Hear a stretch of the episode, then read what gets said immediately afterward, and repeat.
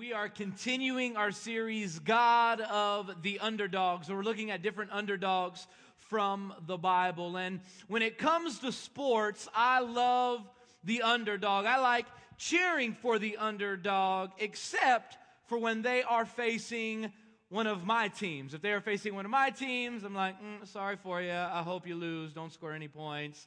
Uh, and that uh, came to pass yesterday as I was cheering for the Oklahoma State Cowboys. Yeah, that didn't work out so well. So uh, I know some of you diehards are like, that's why they lost. Pastor Chris was cheering for them. Please don't cheer for them again, and I'll I'll, I'll back up. But uh, I love watching the underdogs in sports and cheering for them, and especially in boxing. In boxing, I love cheering for the underdog, and that's why one of my favorite movies, it, it's a fictional movie, but one of my favorite movies is Rocky Four. I mean, he's pretty much an underdog in every uh, movie that he's in, but I feel like this one, he was the, the biggest underdog, as he had to fly to Russia. He's like training in a cabin in the freezing cold, and he has to box this Russian Ivan Drago, okay? And and when they, they get in the ring, I mean, it's like five foot something Rocky standing up and looking up to this like seven foot something uh, Ivan Drago. You know what I mean? This guy just looks indestructible, you know? And he even looks down on Rocky and he's like, I must break you. You, you know, so I mean, not only is his size intimidating, but his voice is intimidating, you know? When... And so Rocky goes back to his corner, and the bell rings, ding, ding, ding. And I mean, Rocky's just getting trashed. I mean, he's getting knocked out here, there. I mean, he can't even get close to the Russian. He, he's just, he, he's beating the mess out of him. But out of nowhere, Rocky has this one punch, like boom, and he cuts the Russian. And the Russian's bleeding, and all of a sudden, the, the, the, the emotional music starts coming in. Dun, dun, dun, dun. You know, you start hearing that, and they're like, see, he's human. And all of a sudden, Rocky's like, boom, boom, and he's punching him. You know what I mean? When I was a little kid, I used to watch this. I would jump up off the couch. I'd be like, boom, boom, boom, boom, boom, boom. You know, I'm fighting with Rocky. Look, I'm not even going to front.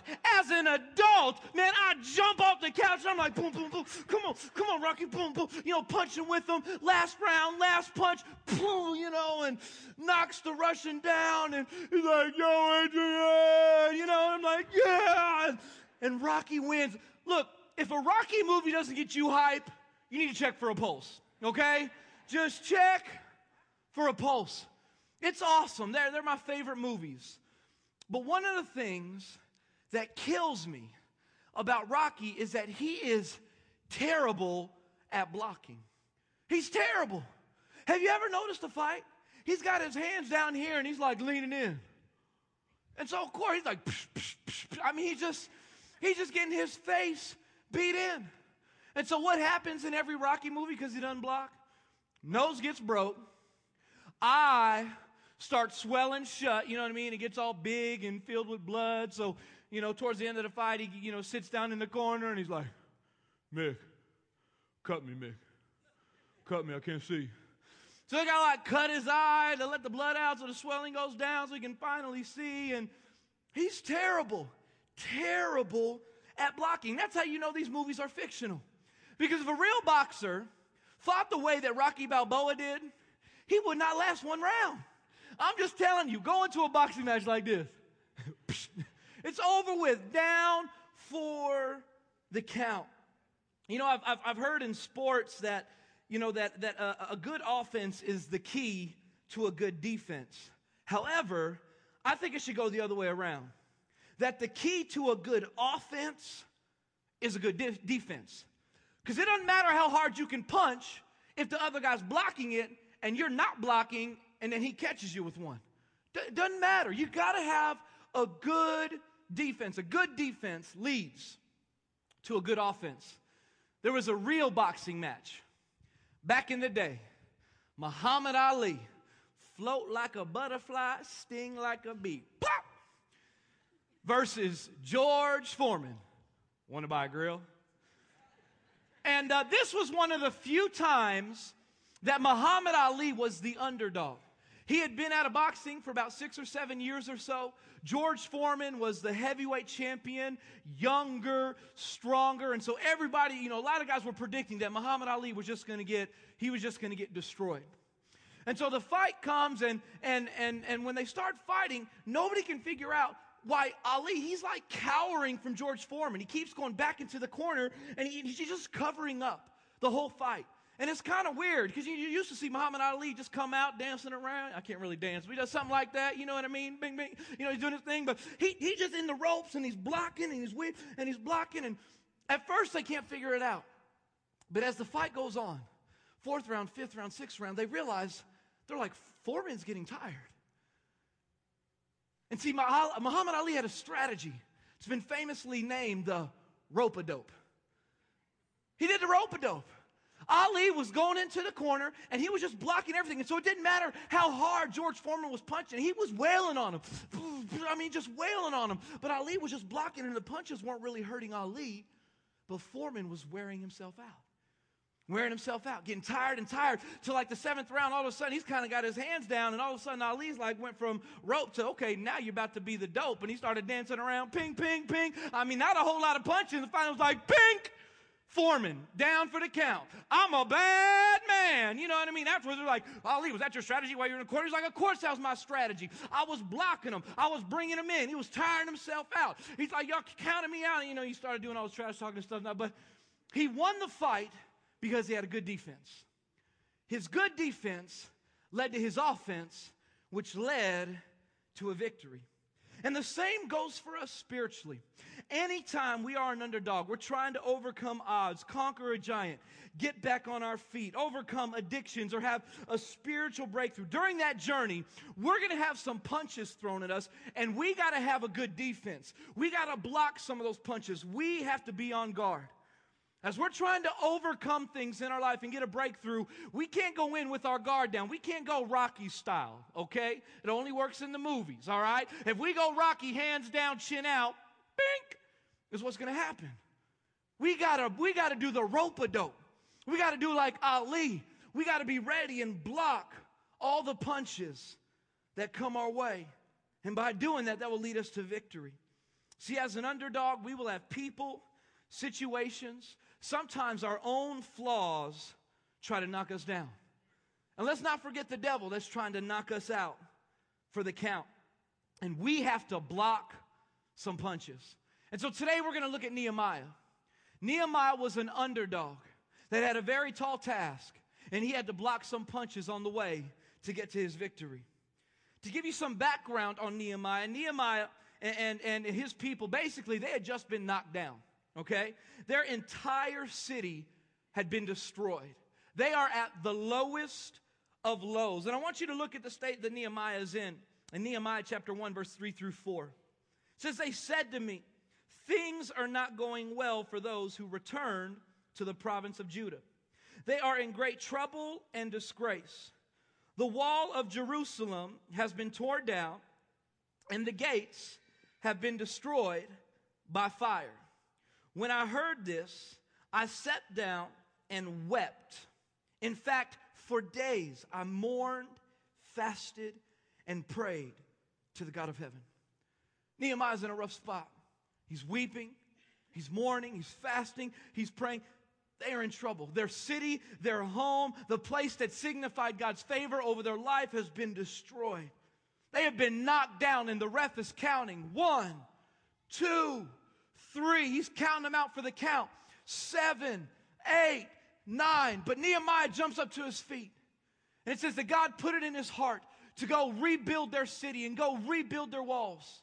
And so he goes to the king and he asks the king for permission to go rebuild the city. The king gives him permission. So he goes to his people and he says, we're going to go rebuild these walls. It's a tall task. They're going to have to overcome some impossible uh, odds. Again, just trying to rebuild the city, they're an underdog. But on top of that, they face some punches during that journey. Some punches are thrown their way, and they have to learn to be on guard. They have to learn to block those punches. They have to learn to have a good defense.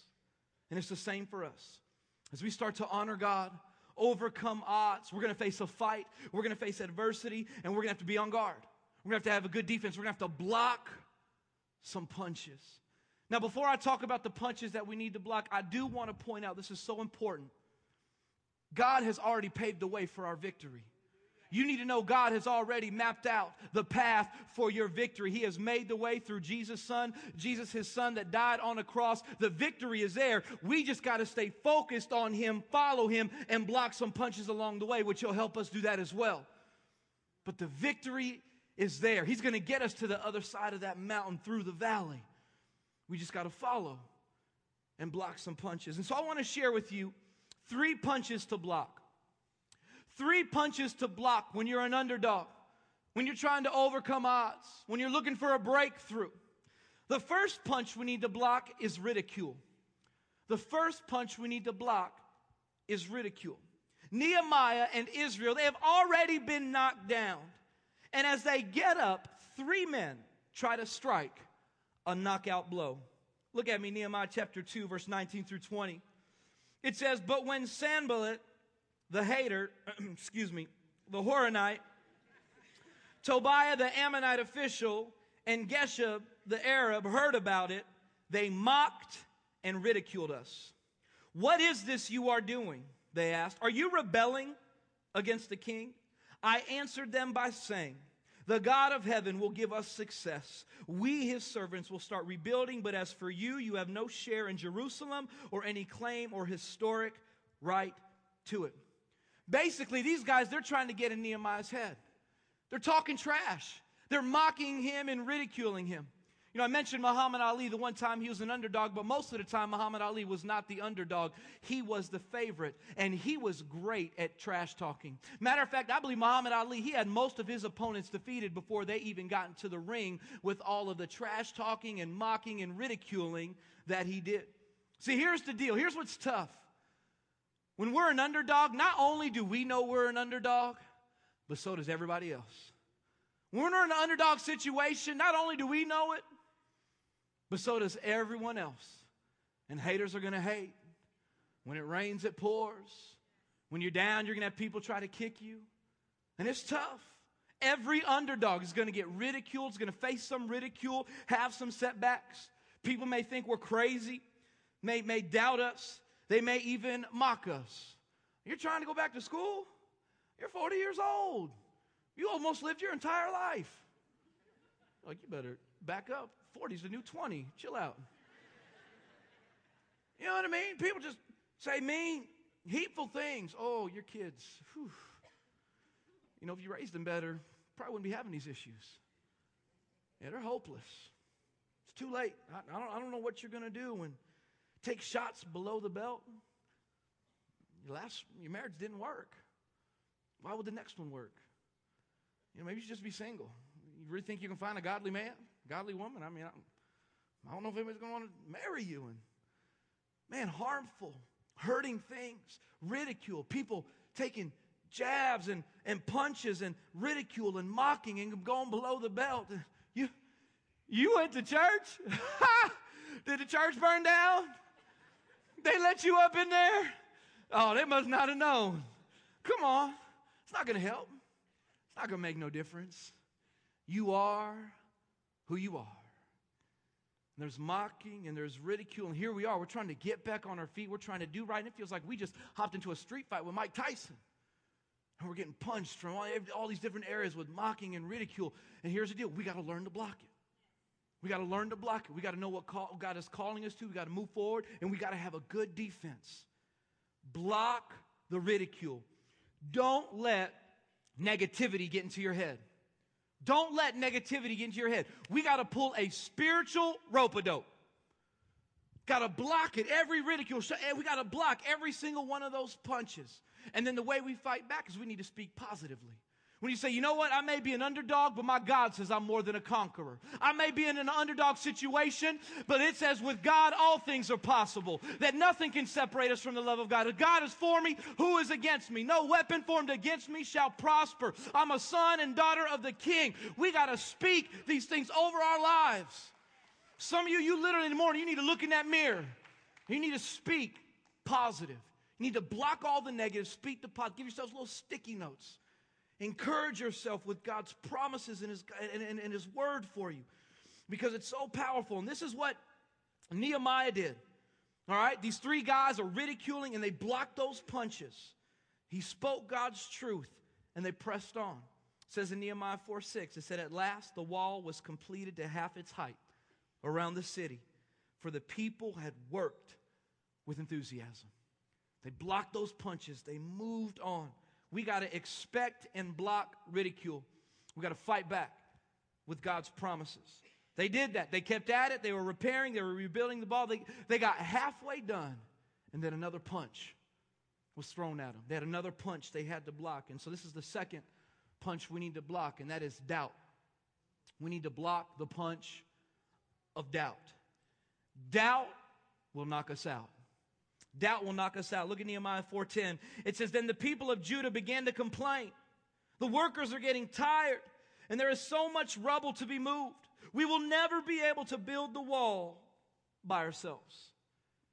See, as an underdog, we're going to have to we're going to have to face a mental battle, a battle of the mind, where doubt can creep in, and we start thinking we can never do what God is leading us and calling us to do. And this is what's happening to these people. Not only that, but they also are hearing threats that their enemies are going to come attack them. So they're already thinking, we can't build the wall. Even if we do build the wall, we can't build the wall and fight a war. And so doubt is entering the camp. Doubt is entering their thoughts. I've heard the saying, whether you think you can or you think you can't, you're right. Whether you think you can or you think you can't, you're right.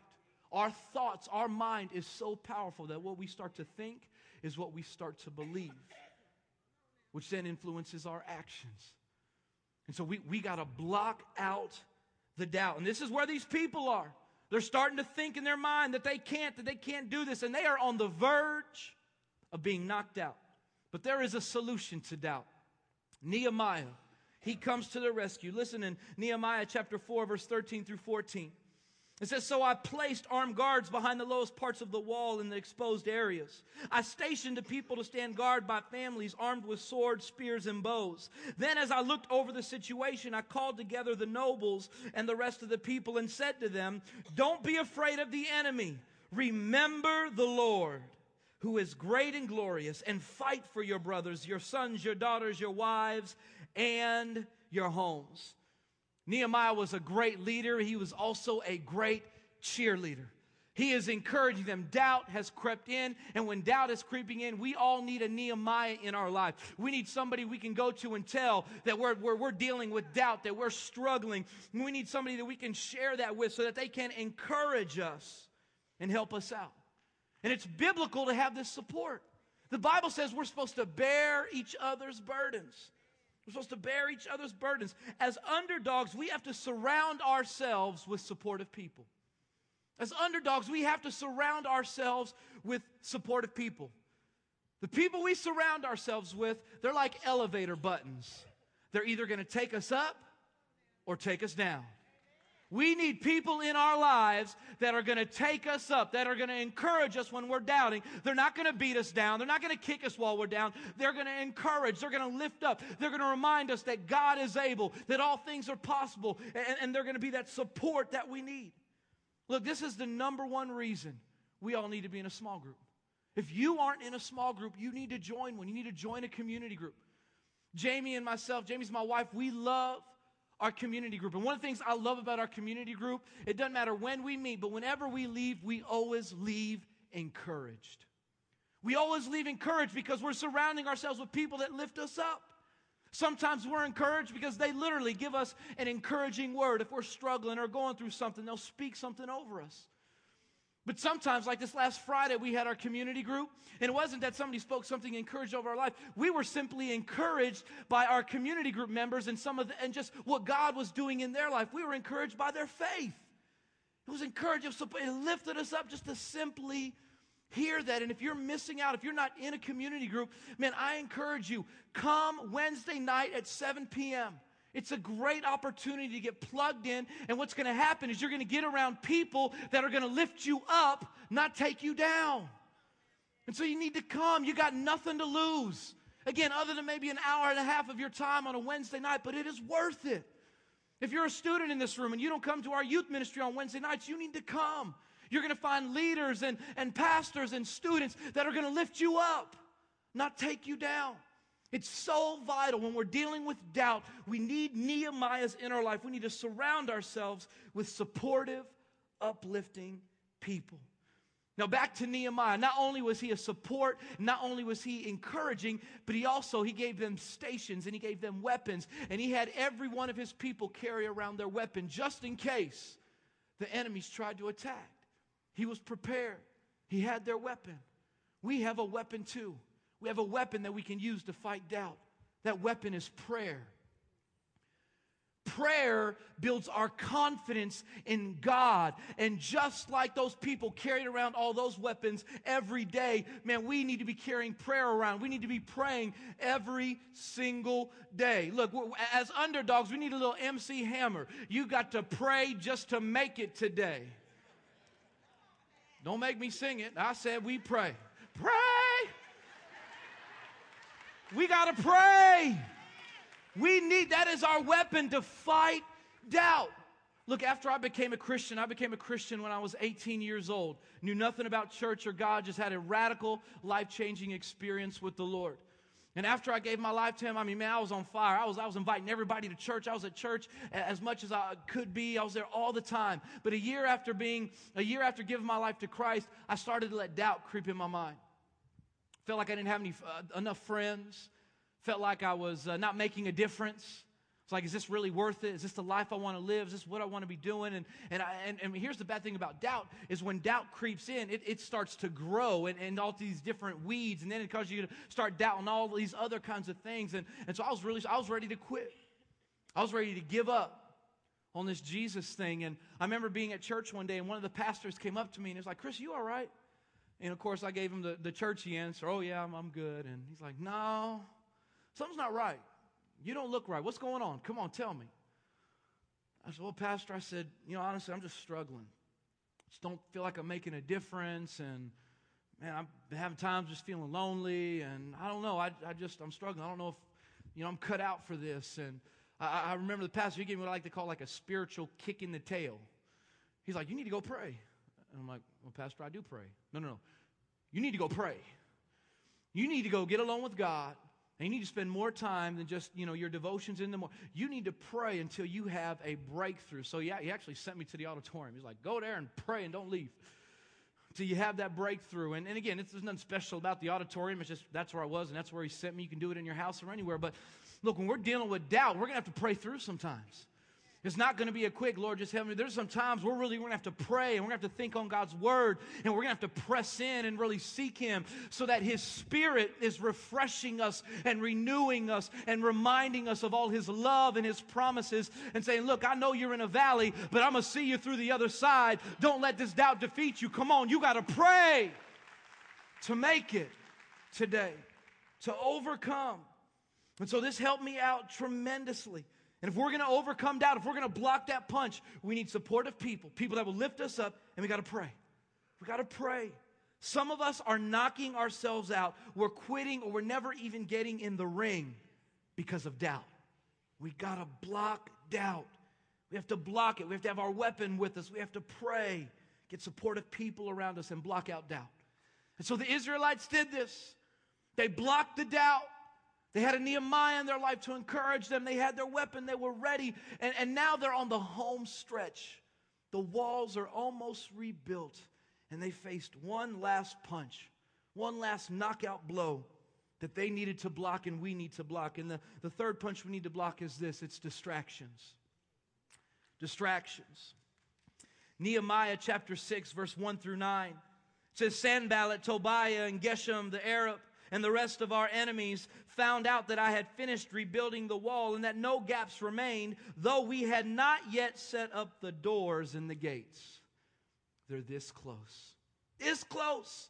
Everything's done except the doors on the gates. And it says, "So Sanballat and Geshem sent a message asking me to meet them at one of the villages in the plain of Ono." That should have been his sign right there. "Oh no, you better not go." Okay? "But I realized they were plotting to harm me. So I replied by sending this message to them. I am engaged in a great work, so I can't come. Why should I stop working to come and meet you? They are about to finish this, this, this wall. They're about to finish building this city, about to overcome this huge obstacle, and distractions are coming. It says four times they sent the same message, and each time I gave the same reply. The fifth time, do you see this? It is relentless, a relentless pursuit to stop and hinder them from having this victory and overcoming. The fifth time, Sanballat's servant came with an open letter in his hand. And this is what it said. There is a rumor among the surrounding nations, and Geshem tells me it is true, that you and the Jews are planning to rebel, and that is why you are building the wall. According to his reports, you plan to be their king. He also reports that you have appointed prophets in Jerusalem to proclaim about you, "Look, there is the king of Judah." You can be very sure that this report will get back to the king. So I suggest that you come and talk it over with me. Threats, lies, distractions. I mean, it's coming from every angle. I mean, I, I mean, they're just coming from everywhere. And again, Nehemiah, he had to pull a, a big old rope-a-dope. I mean, he is like, my goodness, but he's blocking all of them. He said, I replied, there is no truth in any part of your story. You are making up the whole thing. They were just trying to intimidate us, imagining that they could discourage us and stop the work. So I continued the work with even greater determination. Look, when you start seeing distractions, that's not a sign to stop. That's a sign to press through, to keep moving forward. The finish line is close. You keep marching one step at a time. You got your defense. You got your guard, because victory is around the corner. The Bible goes on to say they even hired a false prophet. They tried everything to stop Nehemiah and his people from overcoming, to stop the underdogs. And so it's the home stretch.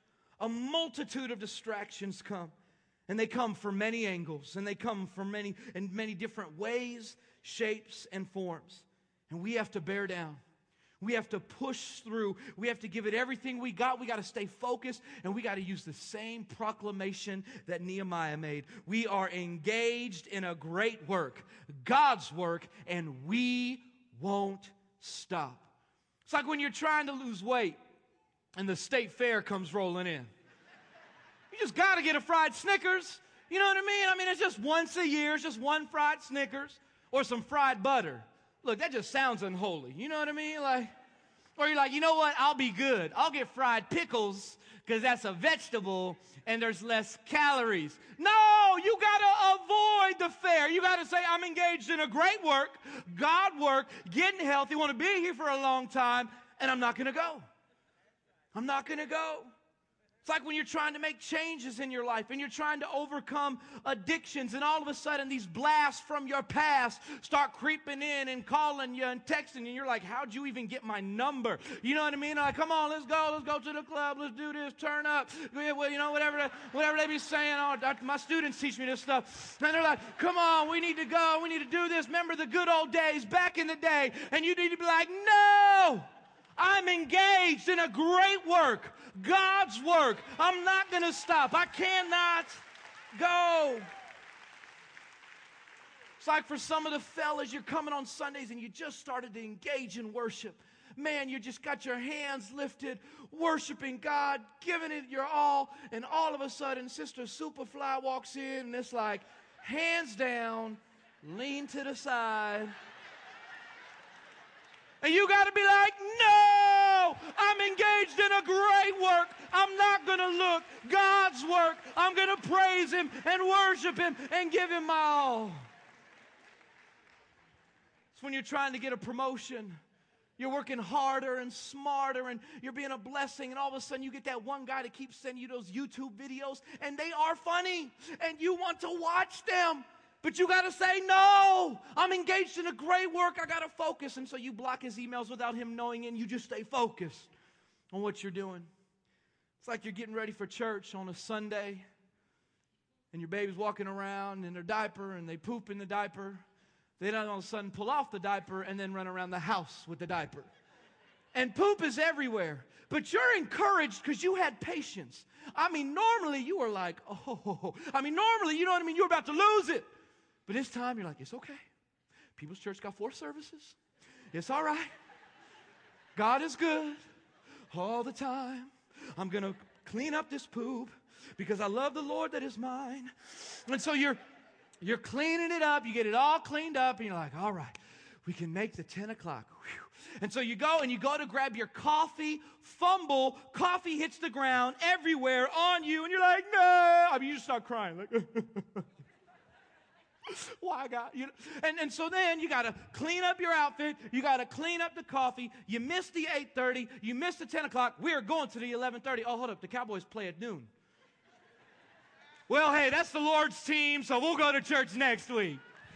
No! They're not the Lord's team. The Lord's team is right in here worshiping God, giving Him your all. And you got to say, no, I am engaged in a great work. I will go to that eleven thirty, and I'm going to worship God and connect because I need more of Him in my life.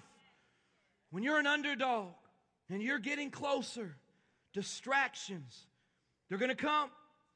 They're going to come in many different ways, shapes, and forms. See, this is one of the enemies. It's one of his sucker punches. It's a sneaky tactic. He will use all means necessary to distract us. The enemy of our souls will not concede victory. Now, look, he's been defeated, but he'll try to stop us and defeat us. And we got to stay focused. We got to block the punches. God has paved the way. Block the punches and keep moving forward. There's a lady named Florence Mae Chadwick. She was an underdog. She tried, she tried to overcome this, this tremendous feat where she wanted to swim from the Catalina Islands to the California coastline. It's a twenty-six mile swim, okay? Y'all, I don't like driving twenty-six miles. You know what I mean? I'm like, can we get some Star Trek technology up in here? Beam me over, Scotty.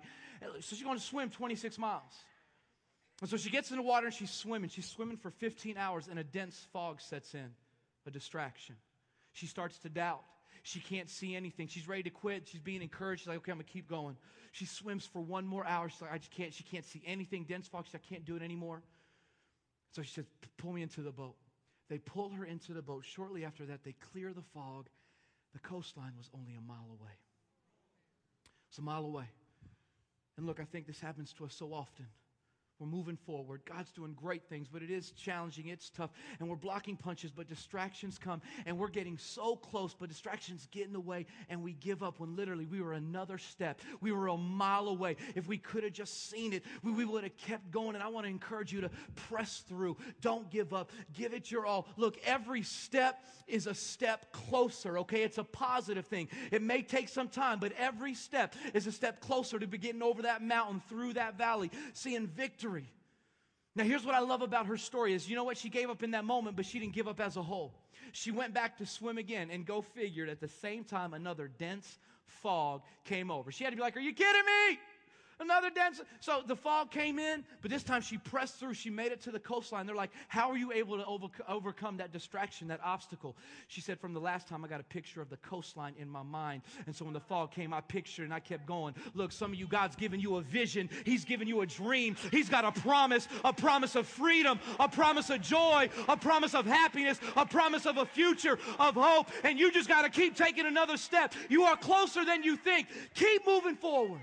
Keep moving forward. Look, Nehemiah did this. He pictured a rebuilt city, a rebuilt walls. And in Nehemiah six, verse fifteen through sixteen, it says, so on October second, that wall was finished just fifty-two days after we had begun. When our enemies and the surrounding nations heard about it, they were frightened and humiliated. They realized this work had been done with the help of our God. You are an underdog, but you have the help of our God. You are an overcomer. You are more than a conqueror. That victory is waiting for you. You are so close. Close. Don't stop. Push through. Keep moving forward. One step at a time. Block the punches. Block the ridicule. Block the doubt. Block the, dis- block the distractions. Keep taking another step closer because your victory is right around the corner.